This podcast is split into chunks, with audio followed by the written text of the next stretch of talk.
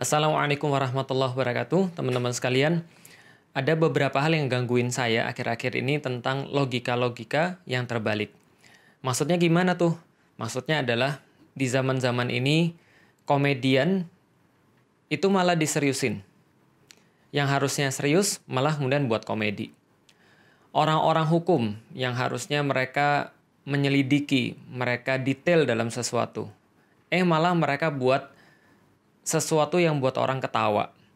Sebaliknya, para pelawak-pelawak yang harusnya membuat orang tertawa justru malah bisa lebih selidik dan bisa lebih detail daripada ahli hukum. Sesuatu yang sudah pasti-pasti malah dipertanyakan. Dan sesuatu yang harusnya dipertanyakan itu malah nggak digubris sama sekali. Maka ini saya pikir adalah logika-logika terbalik yang ada di negeri plus 62 yang sedang berflower ini teman-teman sekalian. Dan inilah yang kita lihat pada zaman-zaman sekarang. Sehingga kita dibuat bingung sebenarnya logika apa sih yang dipakai sama penguasa-penguasa kita, pemerintah-pemerintah kita. Karena beberapa kasus-kasus terakhir ini khususnya yang kejadian pada Pak Novel Baswedan dan juga kejadian pada uh, rancangan undang-undang haluan ideologi Pancasila ini sangat mengganggu uh, kita semua. Sebelumnya teman-teman sekalian, manusia itu semuanya sama. Mereka punya satu namanya sense of justice. Dan sense of justice ini entah apa pun agamanya, entah apa pun kemudian pengalaman orangnya, referensi-referensi sebelumnya, entah di mana pun tinggalnya ataupun apa pun rasnya, dia punya sense of justice.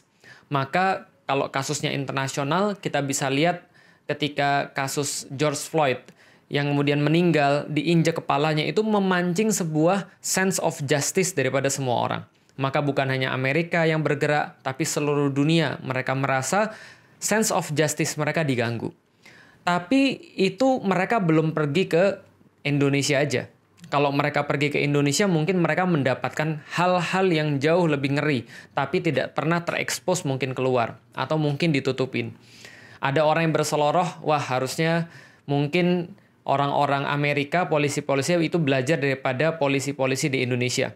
Kalau sana belajar pada polisi di Indonesia itu juga ada yang ngeri juga. Tanggal 22, 23 Mei 2019 kalau saya nggak salah itu video-videonya sudah terekam bagaimana proses penyiksaan, kejadian-kejadian itu kemudian bukan hanya kepala yang diinjek pakai uh, pakai kaki, tapi segala sesuatu yang lebih sadis daripada itu. Ngomong-ngomong tentang sense of justice, teman-teman sekalian, sense of justice ini senantiasa akan muncul. Karena selama manusia itu ada, dia pasti diberikan sense of justice. Dia nggak suka ketika ada sesuatu yang nggak beres di depan dia. Misal, ketika ada orang bicara tentang kasus uh, Pak Novel Baswedan. Kasusnya tahun 2017, itu kemudian wajahnya disiram, lalu kemudian matanya menjadi buta, tapi penyelesaian kasus ini malah sangat lama sekali. Bahkan 2020 baru di sidang terdakwanya dan yang lebih lucu, jaksanya cuma nuntut satu tahun. Kenapa lucu? Karena ini mengganggu sense of justice. Kok bisa? Ada orang yang melakukan sebuah kejahatan secara terencana dan bukan kepada sembarang orang, tapi kepada orang yang menangani kasus-kasus besar. Yang harus orang-orang ingat adalah teman-teman sekalian, Pak Novel ini adalah orang KPK. Dia menangani satu kasus besar kasus korupsi, bukan satu kasus. Ada lima atau enam kasus bahkan yang saya baca. Kasus-kasus besar ini melibatkan orang-orang besar dan akhirnya dia disiram mukanya dengan air keras. Artinya apa? Ini bukan kejahatan biasa. Ini kejahatan karena menangani sesuatu yang besar, ini kejahatan karena orang tersebut kerjanya di KPK yang sedang mencium sesuatu yang besar juga. Kalau seandainya Pak Novel itu nggak kerja di KPK, itu nggak bakal disiram dengan air keras. Pastinya begitu. Dan lucunya lagi dikatakan kenapa satu tahun? Karena nggak sengaja.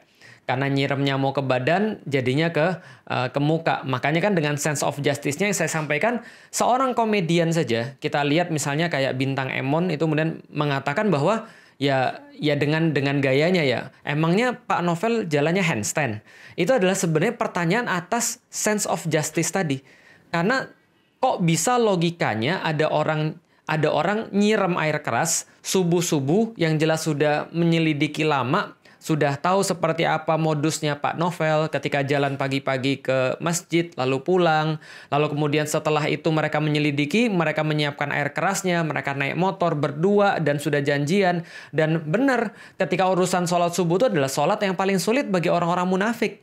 Tapi sayangnya ini ada orang-orang yang melakukan kriminal, mereka mau untuk sholat subuh atau bangun subuh, bukan sholat subuh, mau untuk bangun subuh bawa uh, air keras yang sudah dipersiapkan lalu kemudian disiram. Ini kan mengganggu rasa keadilan orang, sense of justice orang. Nah, ini problemnya.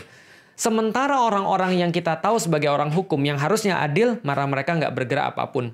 Malah mereka cacat logika. Mereka nggak pakai kemudian pikiran mereka sama sekali. Kok bisa mengatakan nggak sengaja? Ngas kasusnya itu diselidiki, itu selama 2017 sampai 2020. Tiga tahun itu diselidiki, masa kemudian hukumannya cuma satu tahun. Dan sekali lagi, kita bukan urusan hukumannya, tapi mereka harus lihat bahwa ini adalah serangan terhadap sesuatu yang besar. Apa pesan yang pengen dikirim? Anak kecil juga tahu.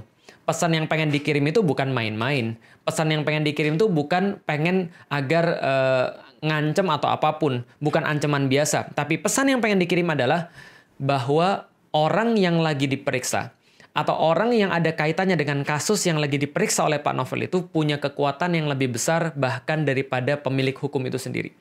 Bahkan daripada uh, apa namanya institusi hukum itu sendiri. Siapa institusi hukum itu sendiri? Ya siapa pun, legislatifnya mungkin, yudikatifnya mungkin, atau eksekutifnya mungkin. Bahwa kekuasaannya lebih besar daripada itu. Maka semuanya mingkem, semuanya seolah-olah menerima bahwa ini memang kasusnya harus begini adanya. Itu kan yang pengen disampaikan. Yang pengen disampaikan gitu kan ya. Contoh misalnya, kalau seandainya kita punya orang-orang teman-teman ya, kalau kita punya teman dulu ada yang petantang petenteng karena entah dia anaknya pejabat atau dia anaknya polisi atau dia anaknya orang yang punya kedudukan yang pokoknya ya anaknya orang berwenang lah. Kalau misalnya dia sudah kalah main lalu dia bilang nanti gue aduin ke bapak gue. gitu kan ya. Nanti ya lihat apa yang terjadi. Kenapa? Orang-orang kayak gini senantiasa merasa bahwa dia bisa break the rules. Dia senantiasa bisa untuk uh, tidak pakai aturan. Bahkan aturan itu adalah dia sendiri. Maka ya terserah dia, dia mau ngapainnya terserah dia. Maka logika kita menjadi bingung. Logika apa yang sebenarnya dipakai di negeri ini? Ketika orang-orang yang komedian malah berbicara tentang satu kebenaran, orang-orang yang berbicara tentang satu kebenaran malah diam dan justru ngelawak. Orang-orang yang ada di bidang hukum, jaksa, hakim, ataupun segalanya, mereka dibayar untuk berpikir serius bukan untuk ngelucu. Orang-orang yang ngelawak, orang-orang komedian itu dibayar orang untuk ngelucu. Tapi sekarang kan kebalik. Yang dibayar untuk ngelucu malah memberikan logika yang serius. Orang yang dibayar untuk serius malah memberikan logika yang lucu. Juga sama seperti RUU haluan ideologi Pancasila. Ini kan sama, makanya saya bahas dalam satu uh, satu tik. Kenapa? Karena ini menandakan ketidakseriusan orang-orang yang sebenarnya harus serius. Untuk apa sih membahas tentang haluan ideologi Pancasila? Emang penting banget dibahas pada saat ini. Sedangkan pada saat ini yang lebih penting banyak. Dalam situasi corona, banyak orang nggak bisa makan. Banyak orang nggak punya kerja.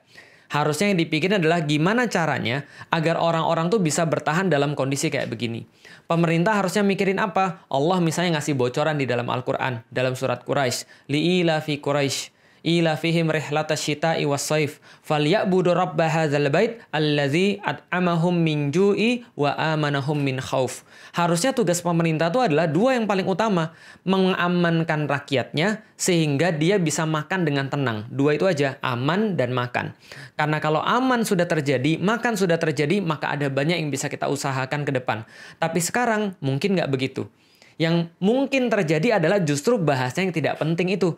Nah, bagaimana cara mengerti logika yang kayak begini? Bisa kita mengerti kalau seandainya kita tahu apa sih yang paling penting bagi pemerintah pada zaman sekarang. Ternyata yang paling penting adalah yang sering dibahas. Apa itu? Terorisme, ekstremisme, radikalisme, lalu kemudian intoleransi dan segala macamnya. Jadi seolah-olah semua bahasan harus ke sana. Jadi seolah-olah kalau orang lapar nggak apa-apa, karena yang lebih penting adalah radikalisme. Seolah-olah keadilan itu kemudian buta, yang disiram mata, yang buta keadilan. Nggak apa-apa. Yang penting kita bebas daripada terorisme, intoleransi, dan seterusnya. Seolah-olah gitu. Kenapa? Mereka menciptakan momok sendiri, mereka menciptakan eh, bahaya sendiri, mereka menciptakan ancaman sendiri yang ancamannya sebenarnya nggak pernah terbukti. Intoleransi kita lihat nggak ada sebenarnya cuma dibuat-buat, dibesar-besarkan, diangkatlah tokoh-tokoh yang radikal, tokoh-tokoh teroris, tokoh-tokoh ekstrim, lalu kemudian seolah-olah inilah masalah terbesar negara. Jadi kalaupun ada korupsi nggak apa-apa, yang penting kita itu yang kita harus benci adalah orang radikal. Kalau seandainya ada orang koruptor lalu kemudian dibela, nggak apa-apa, yang penting dia tanda kutip nggak radikal. Yang penting dia tetap Pancasilais. Yang penting dia tetap NKRI. Jadi dosa terbesar sekarang bukan bukan sesuatu yang menyengsarakan umat Bukan sesuatu yang membuat orang jadi susah, tapi dosa terbesar sekarang adalah sesuatu yang nggak ada, yang dibuat-buat tadi yang saya sampaikan. Masalahnya di mana, yang ditangani di mana. Orang lapar, orang nggak aman, yang ditangani adalah haluan ideologi Pancasila. Dan yang dibahas adalah justru sesuatu yang aneh sudah bagus-bagus lima sila. Pengen kemudian diperas lagi, dijiwai dengan tiga sila. Lalu kemudian satu sila yang mengingatkan kita pada pembahasan-pembahasan zaman dulu. Ketika Bung Karno misalnya pengen memeras Pancasila menjadi Trisila dan uh, dan Ekasila misalnya. Dan yang menjadi problem lagi adalah PKI, komunisme yang sudah jelas-jelas mengganggu negeri, yang sudah jelas-jelas pernah membantai dengan sadis, pernah mempertunjukkan sebuah kebiadaban yang sangat luar biasa, ini justru luput daripada bahasan. Tapi yang dibahas sekali lagi adalah pengen menciptakan monster sendiri yang sebenarnya nggak pernah ada. Khilafah, lalu kemudian orang-orang ekstremis Islam, lalu kemudian kadrun dan segala macamnya. Nah ini problem-problemnya. Ini kan sama kayak kasus yang tadi. Sebenarnya apa sih yang dipakai logika mereka? Logika mereka sederhana. Siapa pun yang bisa mengganggu kekuasaan saya, maka itu harus disingkirkan. Dengan cara apa disingkirkannya? Dengan cara framing.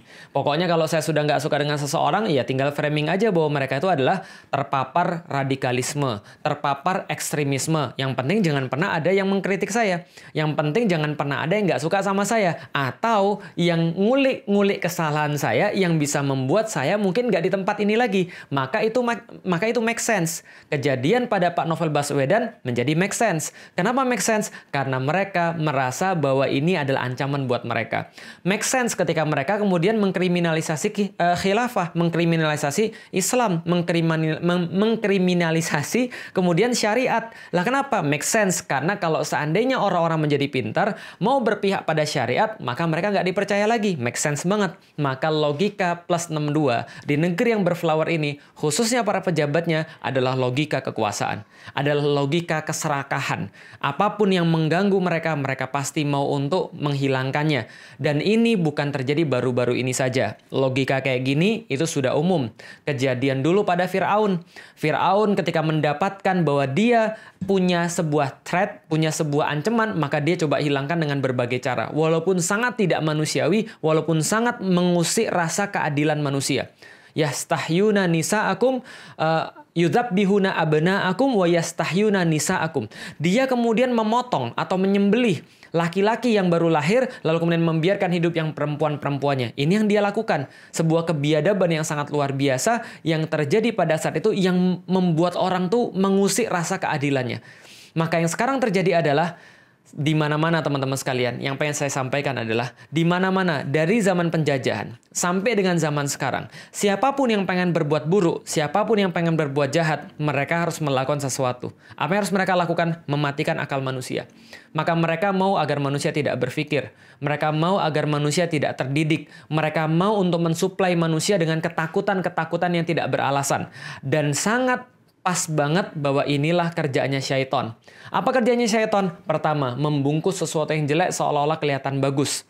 Yang kedua, memperlihatkan yang bagus seolah-olah di framing dengan jelek. Yang ketiga, menakut-nakuti mereka dengan perkara-perkara yang tidak ada. Lalu apa yang dilakukan oleh syaiton berikutnya? Menyesatkan manusia daripada jalan Allah. Pada intinya, syaiton nggak mau kalau seandainya orang-orang dekat kepada Allah Subhanahu wa Ta'ala. Dunia sederhana cuma dilihat seperti tadi.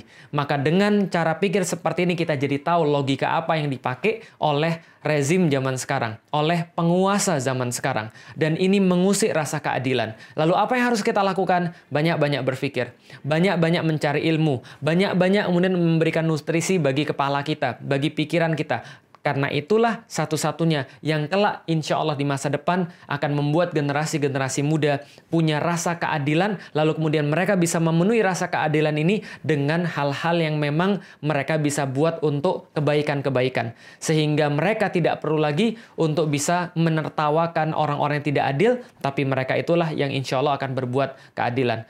Masya Allah teman-teman sekalian mudah-mudahan kita termasuk orang-orang yang senantiasa mempelajari sesuatu. Kita bukan hanya mengkritik, kita bukan hanya curhat, kita bukan hanya menyampaikan rasa uh, apa namanya unek-unek kita, tapi kita juga termasuk orang-orang yang mempelajari Islam agar kita tahu bahwa Allah memerintahkan kepada manusia untuk menjaga keadilan dan keadilan inilah inti daripada pemerintahan. Innallaha ya'murukum an tu'addul amanati ila ahliha. Fa idza hakamtum bainan nas antahkumu bil adl. Maka Allah perintahkan kepada kalian untuk senantiasa menyerahkan amanah itu pada ahlinya. Maka kalau Anda ahli hukum, berbuatlah secara adil, berbuatlah secara serius. Kalau Anda pelawak, maka buatlah orang-orang tertawa dengan cara yang baik, dengan cara yang syar'i. Kalau Anda adalah seorang polisi, maka berbuatlah dengan kewenangan Anda dengan sesuatu yang baik. Kalau Anda seorang pemimpin, maka pimpinlah kemudian dengan kewenangan yang baik. Fa'idha hakamtum bainan nas dan agar Anda tahu bahwa amanah itu apa, agar Anda ketika memimpin, ketika Anda menghukumi di antara manusia, memutuskan di antara manusia, Anda memutuskannya dengan adil maka itulah pemerintahan yang adil, pemerintahan yang takut kepada Allah Subhanahu wa taala. Wallahualam Assalamualaikum warahmatullahi wabarakatuh.